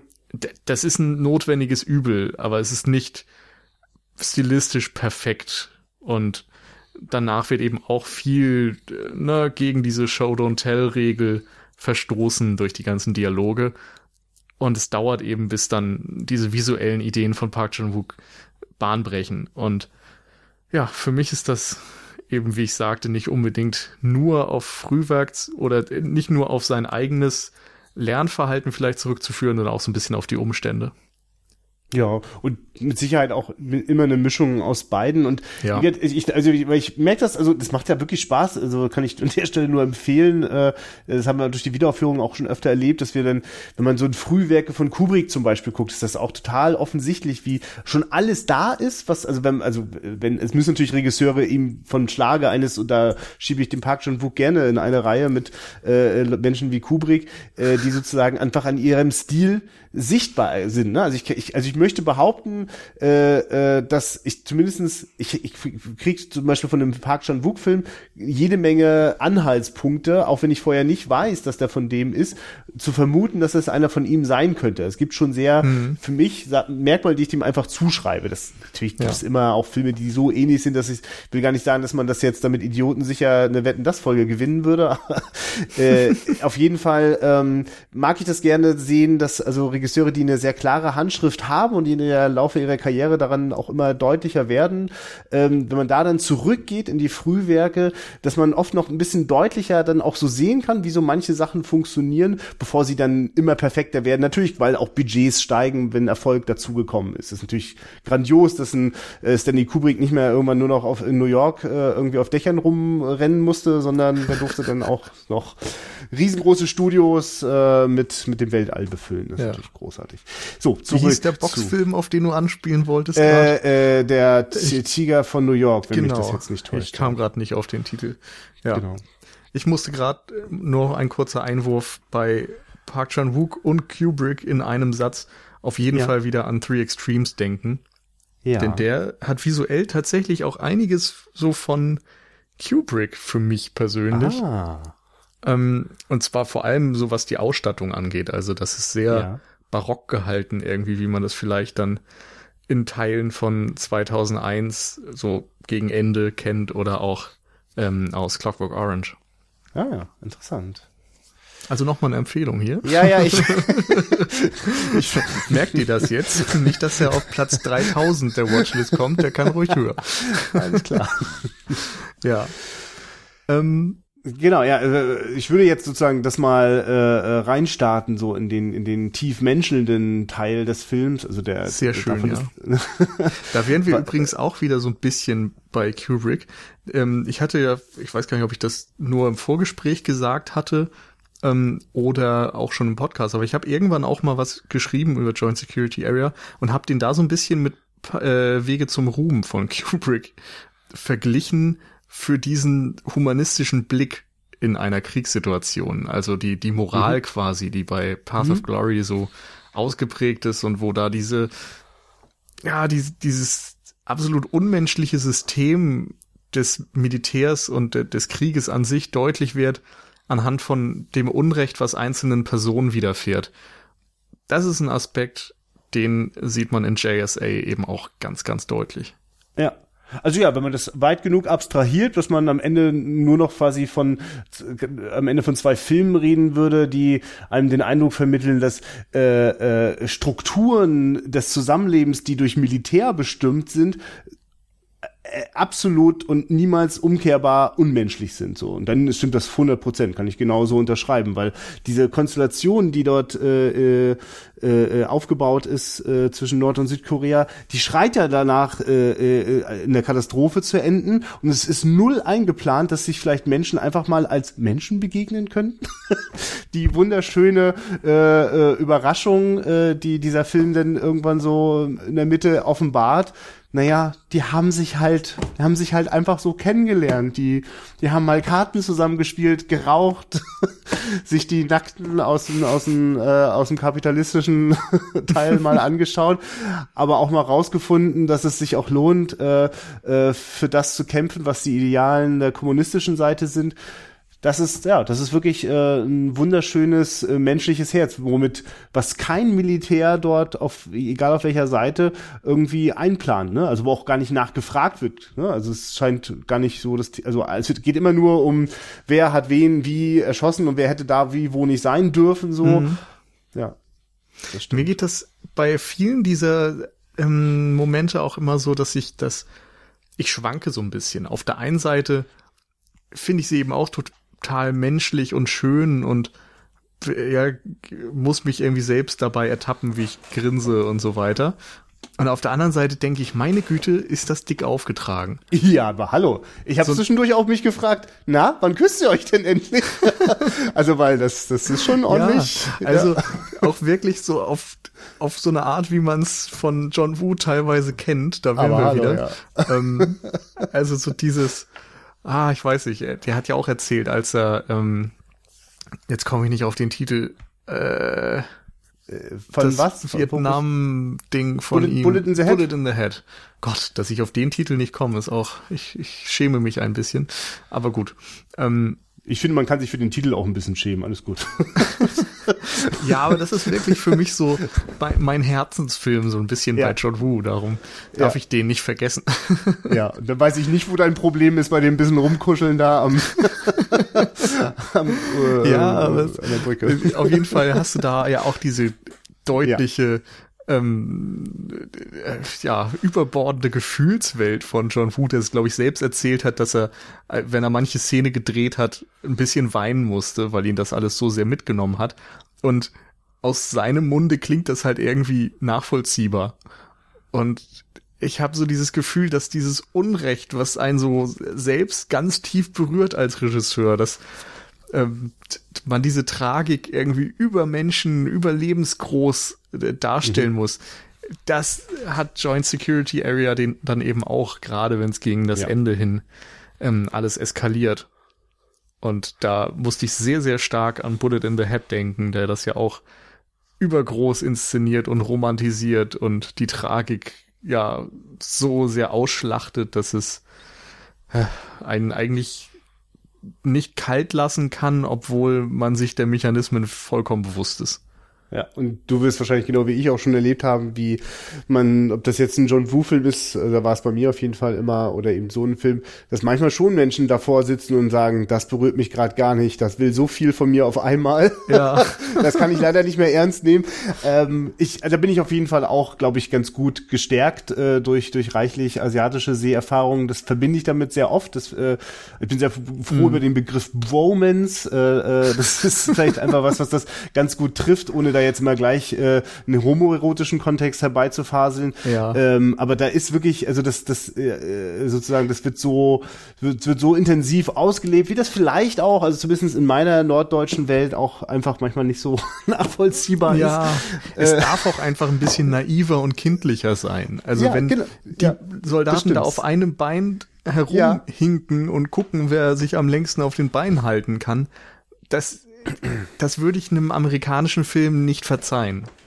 Aber hier in diesem Kontext funktioniert es einfach. Ja, äh, genau, also definitiv ist das kein Film, der, der, der sozusagen, also zumindest an den Stellen ist der nicht subtil. Also das ist überhaupt kein Interesse. Äh, und ich, für mich ist das, glaube ich, auch das, was ich an Park Chan Wook durchaus schätze, dass wenn er das, äh, wenn er das gut austariert bekommt, äh, ich daran Heiden Vergnügen habe, dass es alles andere als subtil ist. Auch ein Oldboy ist nicht subtil, aber er ist es an bestimmten Stellen dann überraschenderweise. Ne? Mhm. Dann, also zum Beispiel einen subtilen Moment wie, äh, und das werde ich jetzt nicht spoilern, aber er gibt eine, diese, als diese unglaubliche äh, äh, äh, Schlusswendung äh, in, in Oldboy kommt, ist das halt, also wie die im, im Zuschauerhirn so langsam einsickt beim ersten mhm. Mal, ist so, Uh, also das, das ist natürlich eine genial, also das ist, finde ich, genial unterschwellig, äh, bevor es dann natürlich ganz brachial äh, äh alles ganz offensiv wird. Ähm, solche ganz kleinen Feinheiten fehlen dem äh, Film, aber ich, man merkt, aber dadurch, dass nicht, also man muss schon, man muss schon echt, keine Ahnung, äh, das Gefühl haben, dass Trump die Rettung äh, unser aller äh, Menschenwohl ist, äh, um sozusagen sich nicht auf auf diesen, also auf diesen menschlichen Nenner dieses Films irgendwie einlassen zu können, ne? Weil ähm, also dass das, worum es geht, ist tatsächlich so haarsträubend also, also die, die, also die, die militärische Idee ist so haarsträubend idiotisch und dass das Menschliche liegt so zum Greifen nah, dass sozusagen die Soldaten mit äh, aufeinander gerichteten Waffen es sich schon nehmen. Warum können das nicht alle anderen auch nicht? So und weil der hm. Film so gnadenlos macht halt gnadenlos das Statement, ja, sie, es wird mit aller Deutlichkeit nicht genommen. Es ist nicht möglich so oder noch nicht möglich. Wie, die, diese kleine Hoffnung ist vielleicht drinne, aber die ja. Konsequenz, mit der das erzählt wird, ist ja eigentlich es, aber die Umstände ja. machen es kaputt. Ja, und zwar wirklich mit aller Konsequenz. Das ist ja dann, also das ist übrigens auch eine Tragik, die ich dem Film dann auch schon gar nicht mehr zugetraut hatte. Ich dachte, dass sich das tatsächlich ein bisschen luftiger, ein bisschen hoffnungsvoller schließt. Also es gibt schon auch eine positive Schlussnote, aber oh, also das, wir spoilern ja, ne? Also, dass der ja. Typ sich am Ende noch erschießt, das, das, damit habe ich dann doch nicht mehr gerechnet. Also, das hat dann schon gesessen. Hm. Ja. Ach ja. ich werde genau, also wieder so ein bisschen in, genau. in diese emotionale Stimmung von gestern Abend versetzt, wo ich den Film geschaut habe. Ja, ja, ich, für mich wäre ganz gefährlich gewesen, wenn ich den ganz früh am Morgen geguckt hätte. Ich habe mittlerweile festgestellt, dass Filme morgens gucken, wenn ich das mal irgendwie so Samstag früh, wenn ich so denke, den Film gucke ich ganz allein, dann muss, muss der Rest hier im Hause schlafen, äh, das mache ich ganz für mich, äh, bin ich super sentimental. Da hätte es mich dann komplett weggefegt. und äh, und in, in dem Film war ich ja tatsächlich immer wieder mal auch so ach ja, dick aufgetragen, das oh, packt mich jetzt vielleicht nicht so, nur um dann im nächsten Moment dann doch schon wieder ganz schön drin zu sein. Also ja. äh, an der Stelle, also das ist auf jeden Fall zu merken, hier ist äh, eine sehr, sehr fähige Inszenierungshand am Werk und äh, äh also macht auch schon das, was ich auch für typisch für Park Chan-wook bezeichnen würde, dieses, also so wirklich auf so einer emotionalen Klaviatur immer so hin und her zu hüpfen, so, ne? Also, mhm. dass man ganz schön also wirklich ja auch slapstick-artige Momente hat. Was für ein toller Moment, äh, die Leute an diesen, mit dem, wenn, wenn die an den blauen Baracken mit dem Palast im Hintergrund oder, oder diesen Treppen, also diesen größeren Gebäude da sind, wenn die dort direkt an der Grenze sich so gegenüberstehen, wo manchmal auch die Touristen vorbeilaufen und wenn es denn diesen Weitspuck-Contest gibt, ja, das ist ja. großartig. Also ein völlig unerwarteter ja. äh, Humormoment. Ähm, ja. Sehr schön. Ja, und auch zwischendurch sind zwischen diesen ganzen ernsten Tönen eben immer mal wieder humoristische Spitzen. Also ich denke da gerade an dieses Gespräch, wo sie drüber sprechen, ich glaube, das sind die beiden Südkoreaner, ob sie nun was falsch gemacht haben. Und dann sagt mhm. der eine, ja, aber es ist doch irgendwie kein Verbrechen. Wir haben kein Verbrechen begangen, ja. wir haben keine Geheimnisse verraten. Und dann sagt er, ja, wir kennen ja auch gar keine Geheimnisse. Ja, genau. sind eben doch ein bisschen unbedarft. Ja, genau. Das, das sind eigentlich sind das auch schöne Momente, in denen man merkt, jetzt ist man den Figuren schon ganz schön verbunden. So. Und das ja. ist für mich immer eine große Leistung. Äh, äh, also das, das sind eigentlich das, das sind die Momente, in denen ich in einem Kinosessel mich quäle, wenn ich so denke, wie um Himmels Willen soll ich diesen Film durchstehen, wenn mich das nicht interessiert und nichts angeht und ich nichts fühle für die Figuren. Wie mhm. mir das äh, also schon auch öfter mal geht, aber ich auch mal gar nicht verstehen kann, wie jemand Interesse hat, einen, einen, einen Film überhaupt zu inszenieren, wenn wenn, wenn, wenn, wenn, wenn das nicht eine Rolle spielt, so, ne? Aber genau, das, das schafft er sehr, sehr gut. Ja. Und dann könnten wir vielleicht schon fast so Richtung Ende gehen und das ja. letzte große Bild dann besprechen. Äh, ja, ich, ich habe mit dem Blick auf die Notiz würde ich nochmal unterbrechen, wenn ich darf. Ja, gerne. Ähm, also schon auch sozusagen auf den letzten Akt geschielt.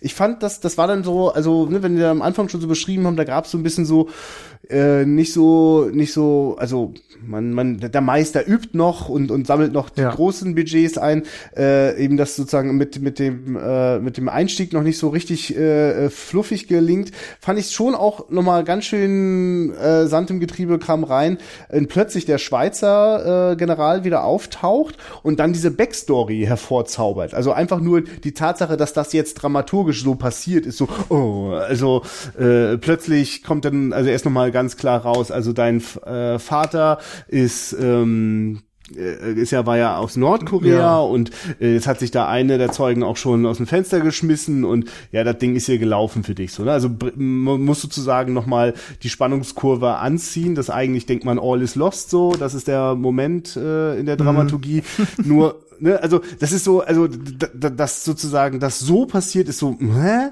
aber was ich natürlich geil finde, ist, also das finde ich fast schon ein Service für mich als Europäer, der diesen Film guckt, dass diese Backstory dann nochmal ganz schön rausgeholt wird, also sogar so weit geht, mit Archivmaterial zu arbeiten und nochmal aufzudröseln, was war da nochmal so ungefähr so los in Sachen äh, äh, Korea-Krieg und, und wie, wie genau lief diese Teilung ab oder was war da das Ungute und was sind da die Konflikte? Das wird nochmal so kurz sichtbar, also auch so diese, also wirklich auch so Verstrickungen, wo man merkt, oh Gott, die haben denn, also der Bürgerkrieg im Bürgerkrieg und so, was da so alles nochmal kurz aufblitzt. Ne? Hm. Ähm, und das mochte ich denn sehr, dass äh, der Film, äh, also ich finde, da war schon fast so ein fast ein aufklärerischer Wille äh, dabei, ja. jetzt wirklich nochmal klar zu machen, weswegen haben wir denn überhaupt diese Kacksituation? Also, ähm, wirklich, also, ja. Ja, also ich wollte nur sagen, dieser politische Blick oder die politische Aussage dahinter, finde ich, ist auch nochmal bemerkenswert. Man muss sich ja auch nochmal vergegenwärtigen, in was für einer Situation dieser Film entstanden ist. Der Konflikt zwischen Nord- und Südkorea schwelt nach wie vor und das hat er ja. damals auch.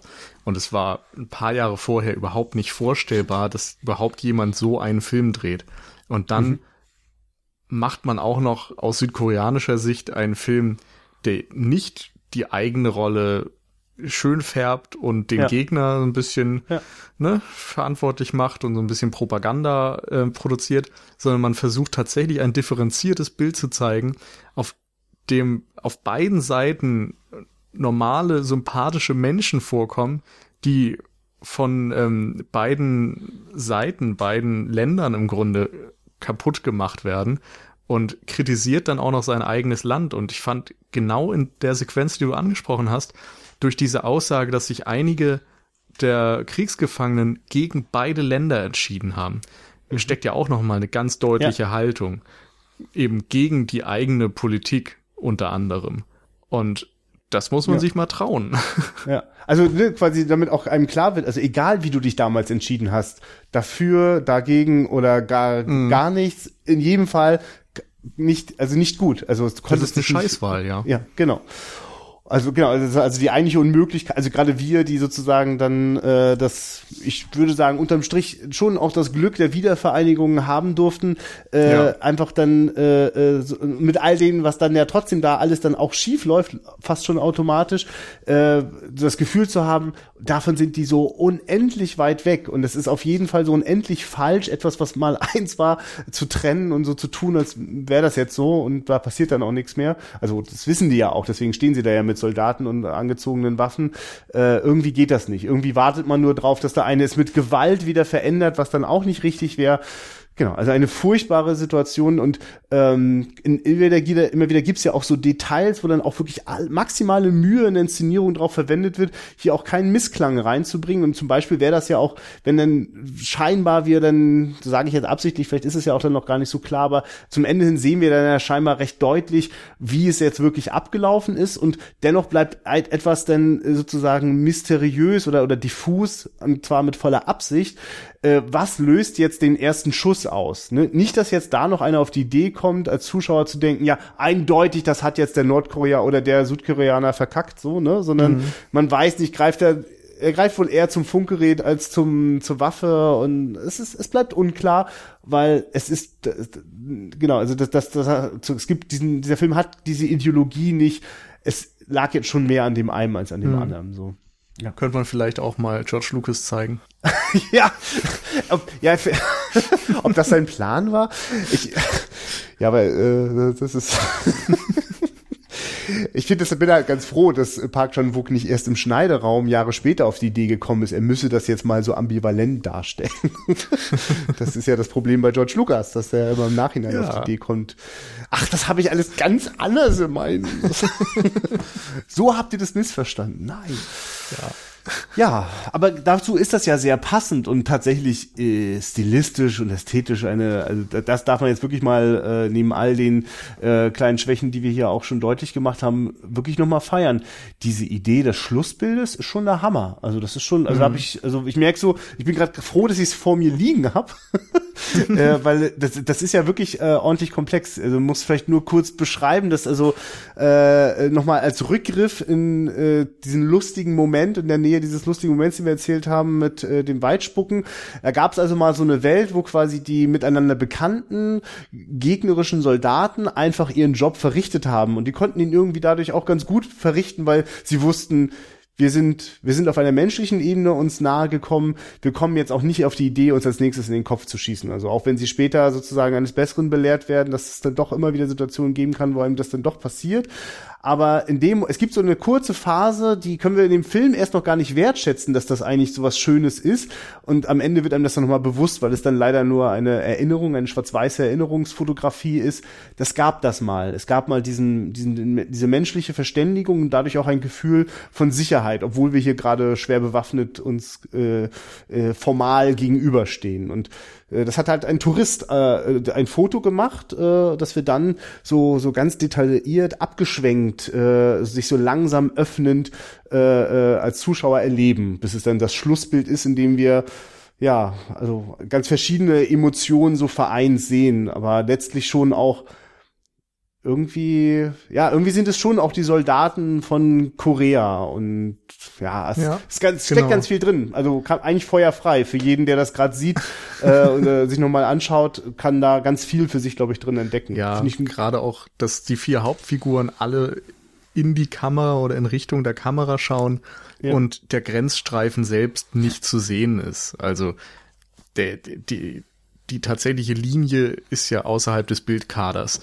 Und dadurch könnte man meinen, sie stehen da alle irgendwie, ja, auf der gleichen Seite, im gleichen ähm, Terrain, ohne dass es diese Grenze gäbe. Mhm. Abgesehen vielleicht von äh, leicht unterschiedlichen Uniformen. Ja. Aber gerade durch das Schwarz-Weiß-Bild wird das eben auch noch ein bisschen aufgehoben.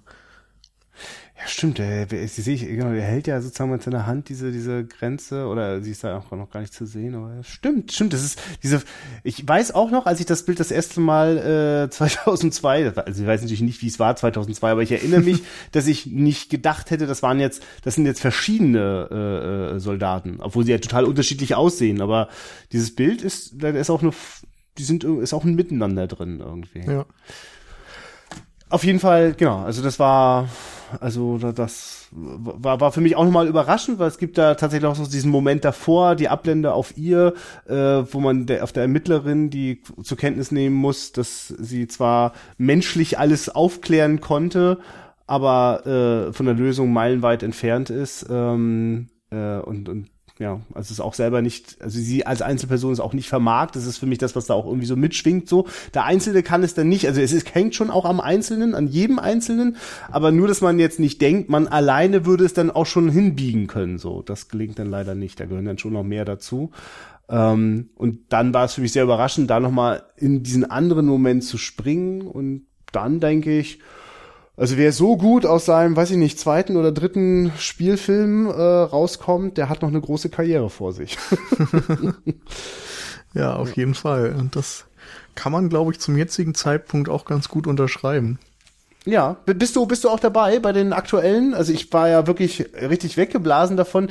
Ich gucke Stoker und denke, ich habe eigentlich überhaupt keinen Bock auf so eine vorhersehbare, also für mich, also quasi weil so konventionell in die in die Thrillerkiste gegriffen so, aber das war mir dann irgendwann scheißegal, weil ich einfach nur in diesen äh, wirklich, also, also ich, ich konnte mich, also es war, wurde perfekt hineingezogen in eine also es war wie, also alles war sozusagen, also es ging nicht darum, krasse, also mich mit Wendungen zu überraschen oder mit, mit besonders ausgeklügelten äh, Charakterdetails äh, zu faszinieren, sondern einfach nur einen Fluss einer, einer düsteren Erzählung hinzubekommen. Also eigentlich quasi sozusagen ein wunderschön visualisierter, äh, äh, ähm, eine Spirale in, in den Abgrund so. Also das war wirklich schön. Mhm. Habe ich total gerne geguckt. Fand ich ästhetisch wirklich äh, richtig, richtig beglückend. ja, total. Also ich habe den auch sehr gefeiert. Also ich mag eben auch dieses Überbordende. Das habe ich jetzt, glaube ich, schon mehrfach gesagt. Und ja. Stoker wurde ja eigentlich vor allem dafür kritisiert, dass er Style over Substance wäre. Und mhm. ja, mein Gott, da habe ich halt kein Problem mit. Also Park Chan-wook darf sich da irgendwie gerne austoben. Vor allem finde ich eben nicht, dass er eine völlig flache Geschichte erzählt. Da ist ja immer nee, noch genug nicht. drin ja. und da sind viele Nuancen und da sind wunderbare Szenen drin, wie diese ähm, ja quasi fast schon sexuelle Szene am Klavier, ja, das wo sie einfach ein Duett spielen. Ja, und, ja. ja, also ja, und, und dieser gesamte Zusammenhang von Sex und Gewalt, der ja. sich bei ihm ja immer wieder Bahn bricht, der ist auch mal wieder dort sehr schön thematisiert. Und ja. die ganzen Übergänge, wie dort irgendwie Haare gekämmt werden und es geht über in ein Feld von, von Gräsern und so. Also, ach, wunderbar irgendwie montiert und ja, ich mag ja. den auch sehr gerne. Und auch jetzt der neueste, also ähm, Handmaiden oder ja. äh, die, die Taschendiebin, hat mich nicht, also gehört nicht zur absoluten Spitze meiner Meinung nach, aber war auch ein toller Film. Wieder ähm, sehr interessant erzählt, sag ich mal. Ich muss ein bisschen vorsichtig sein, weil ich glaube, ich würde schon wieder viel zu gerne, viel zu viel vorwegnehmen für alle, die es nicht gesehen haben. Ja, da, da merke ich gerade, da darfst du gerne jetzt nicht zu viel. nee, aber es ist auch ein schöner Film. Wieder visuell ja. einfallsreich und so weiter. Ah ja. Ungewöhnlich erzählt. Und ich meine, man kann gerne mal drauf achten. Ich habe im Nachhinein das Gefühl gehabt, dass er da relativ viel zum Thema Feminismus zu sagen hat. Mhm. So im Subtext. Ja. Das finde ich, das, das Thema hätte ich schon auch bei Stoker ein bisschen gehabt, glaube ich sogar. Auch, ja. Und äh, ja, ich genau, freue freu mich da auf jeden Fall sehr und äh, äh, ja, kann, kann ganz klar sagen, Chan Wook gehört eben genau zu den Namen, wenn ich den lese, bin ich schon erstmal neugierig. Und, ja, äh, ganz genau. Die Klasse bringt er alle mal. Okay. Ja, ja, also ich danke dir äh, für diesen äh, Lieblingsfilm von dir. Äh, das war, das war auf jeden Fall auch, glaube ich, äh, ich, ich spürte da schon, das wird schon was. Ich wollte auch, dass das was wird. Weil das, das, das wird natürlich noch heraus, das wird noch die große Herausforderung dieses Formats, nämlich wie ist denn das, wenn also quasi ich zum Beispiel passt. einen, einen Film, der mir sehr am Herzen liegt, du siehst den oder dann findest du den scheiße. Wir werden ja. sehen, was das macht. Äh, naja, also das wissen wir nicht, ob das jetzt genau. demnächst schon der Fall ist, aber wenn das mal passiert, wird das ja die gerne sagen. ja, nee. aber noch habe ich den nicht gesehen das ist gut. Das freut mich, weil wir werden uns einfach noch bald verabreden ähm, zum äh, äh, Aufnehmen und vorher dann natürlich auch schauen. Äh, The Last Picture Show von Peter Bogdanovich ist tatsächlich ein äh, ganz großer Favorit von mir. Warum das so ist, erzähle ich dann gerne in der Folge, die dann bei der Wiederaufführung irgendwann erscheint. Das können wir jetzt noch gar nicht so ja. genau ankündigen. Wir werden uns hier gleich nach der Aufnahme wahrscheinlich schon verabreden, wann wir das machen. Ähm, genau, da freue ich mich, Nils, dass du Lust hast, dir den mal anzuschauen. Ja, ich kann sogar da auch wieder sehr genau sagen, warum ich mich da drauf freue oder seit wann ich mich drauf freue, diesen Film zu sehen. ja. denn du warst ja schon mal mit so einem, ähm, äh, ja, wie nennt man das denn, mit so einem Audioschnipsel bei uns zu Gast. Ah, ja, in richtig. der Folge 100 zum Thema Lieblingsfilme. Da wären wir wieder bei dem Ding. Ähm, und da hast du diesen Film genannt. Ja. Und ich habe mir eigentlich so ein bisschen das Ziel gesetzt, dass ich alle Filme, die dort genannt wurden, irgendwann mal durchgucke. Und natürlich habe ich es nicht geschafft, weil ja. Watchlist ist lang. So ist das Auch das hatten wir heute schon mehrfach. Äh, aber ich habe den auf jeden Fall immer rot markiert. Und jetzt hatte ich endlich mal einen Grund, mir die DVD zuzulegen. Und noch steht sie ungesehen im Regal, aber das wird sich dann bald ändern. Ja, Ja, für mich ist das Schöne, dass jetzt endlich die, äh, also die DVD, die ist schon mehrfach gesehen, die bei mir im Regal steht, aber steht bei mir im Regal auch eine Blu-ray von Criterion und das ist mal eine gute ah. Gelegenheit, ähm, das mal äh, auszukosten. Das ist für mich ja. übrigens mal ein ganz großes Vergnügen, wenn ich äh, Filme schon rauf und runter auf DVD, also vorher sogar ja noch VHS. äh, da war schon immer das, das Beglückende mit DVD und ich genieße das sehr, dass Blu-ray noch mal die Steigerung ja. ist und äh, also ja. Da wären wir auch bei Joint Security Area für mich wieder. Also ich glaube, den ersten habe ich irgendwie, ich kann es gar nicht mehr sagen, wahrscheinlich auf irgendeiner äh, schlechten Kopie im Internet gesehen, ja, ja. was man heute ja eigentlich auch nicht mehr so ganz erzählen darf. Aber danach habe ich mir die DVD zugelegt und jetzt neuerdings und gestern eben auch zum ersten Mal den Film von der Blu-ray gesehen. Ja. Und das ist irgendwie auch schön, da so eine Entwicklung festzustellen bei äh, The Last Picture Show, so viel muss ich dann doch nochmal fragen, das ist dann die amerikanische Criterion, ne? Ja. Also mit genau. äh, Region Code und so weiter. Ja, ich äh, habe mir dann irgendwann mal den entsprechenden Blu-ray-Player schenken lassen, damit ich ah, das Problem ja, nicht mehr habe. Das, das, Problem habe ich noch.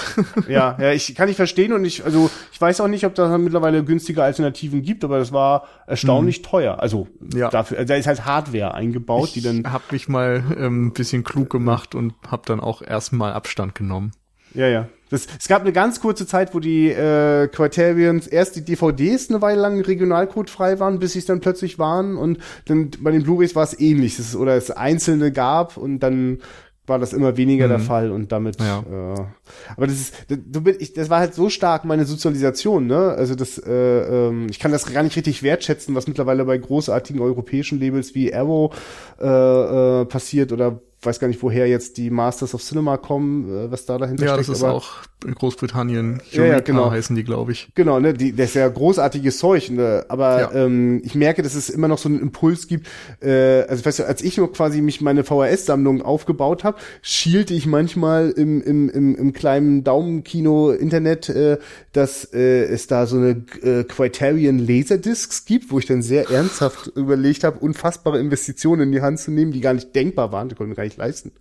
Ähm, ich bin auch froh, dass ich jetzt keine Laserdisc zu Hause rumstehen habe, wo ich dann irgendwie für, für The Killer Criterion irgendwie sechsmal aufstehen muss, um das Ding zu wechseln. Und das sieht trotzdem nicht besser aus als eine sehr gute SVHS.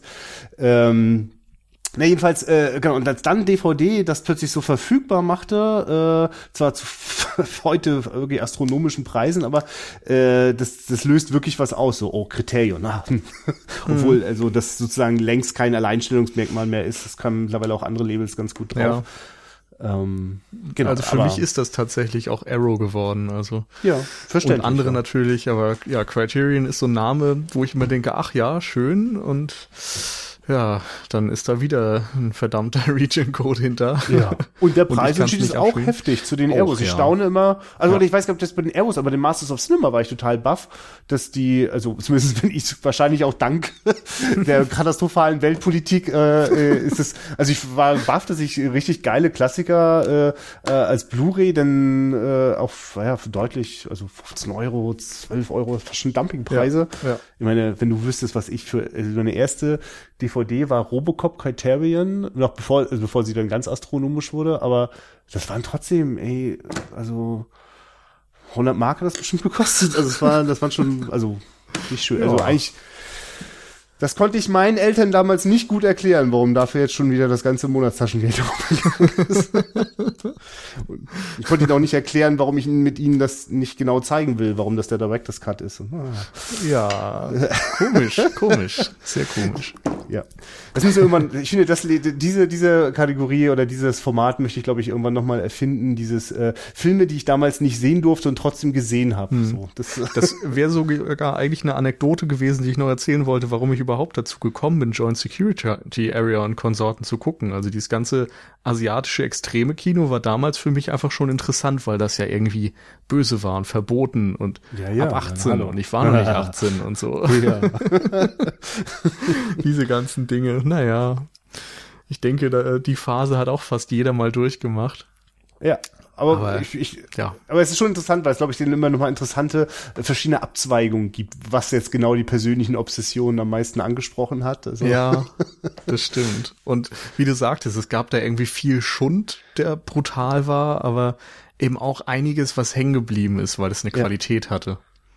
Ja. Bei mir war es dann Takeshi Kitano, der, also, äh, wo ich dachte, oh geil, das ist dieser krasse ja. Japaner Violent Cop und und dann lief irgendwie äh, und, äh, auf Arte dann mal äh, Sonatin oder ich irgendwas du in dieser es wissen Richtung. müssen. Wenn auf Arte so ein Film kommt, dann kann das ja nicht das Kettensägen-Massaker sein. Ne, das, du verstehst so, ich habe ja quasi nicht schon Arte geguckt und verstanden und dann den Film da gesehen, sondern nur wegen diesem Film. Äh, was hier Arte? Habe ich den hier überhaupt irgendwo? Weißt du? Und dann Ach, kommt das eine zum anderen. Kein Begriff. Naja, das war dieser Sender, der um 20.45 Uhr seine Hauptfilme immer ausgestrahlt hat. Hä, was ist denn da los? Ich, ich, es gab ja. auch die Zeit, in der ich das alles total cool und geil fand und äh, das genossen habe, wenn meine Mitschüler dachten, was bist du für ein Freak? ja. Aber nicht? Das, das ist wirklich nicht normal. Das ist vielleicht schon fast ein eigener Podcast. Wahrscheinlich, ja. also über Filmsozialisation und so kann ja. man, glaube ich, ewig sprechen. Ja, und ein bisschen ja. tun wir das ja auch mit jeder Folge unserer ja. eigenen Podcasts ja wahrscheinlich auch. Eine kleine Anekdote fällt mir gerade ein, muss ich doch noch nachreichen. Die wollte ich gerade eben noch erzählen, aber dann habe ich es irgendwie wieder vergessen. Und zwar, als du von Oldboy und den überbordenden visuellen Einfällen darin erzählt hast, da fiel mir wieder ein, dass ich Oldboy zum ersten Mal mit, ich glaube, 17 gesehen habe. Und zwar hatte ich da gerade so eine Projektwoche in der Schule. Da konnte man sich dann irgendwie, was weiß ich, ein Thema aussuchen und hat dann irgendwie drei Tage lang keinen Unterricht gehabt, sondern das beackert. Und bei uns gab es dann einen Kunstlehrer, der hat einen Filmkurs in Anführungszeichen gemacht, wo dann das Ziel war, irgendwie am ersten Tag ein bisschen was über Bildsprache und so Kameraeinstellungen und den ganzen Kram zu lernen. Am zweiten Tag sollte man ein Drehbuch schreiben und am dritten Tag war dann der offene Kanal da und man hat ein bisschen was gedreht. Und nach dem ersten Tag, wo wir dann irgendwie, ja, diese ganzen Einstellungsgrößen und sonst was erlernt haben und ich zum ersten Mal auch so ein bisschen wirklich verstanden habe, was für ein Handwerk dahinter stehen kann, wenn jemand Filme macht, äh, haben wir quasi so eine Art Scherzhausaufgabe bekommen. Wir sollten doch bitte einen Film gucken und uns dann irgendwie eine Kameraeinstellung merken, die uns besonders aufgefallen ist. Uh, und dann gucke ich Oldboy. Ja. und ja, ich hatte relativ viele Auswahlmöglichkeiten. Ja, ja. Vom das ersten Schwenk, als er äh, entführt wird, bis hin zu dieser 2D-Kampfsequenz, bis sonst wohin. Also, ja, das war schön. Das war das erste Mal, dass ich Oldboy gesehen habe. Insofern ja.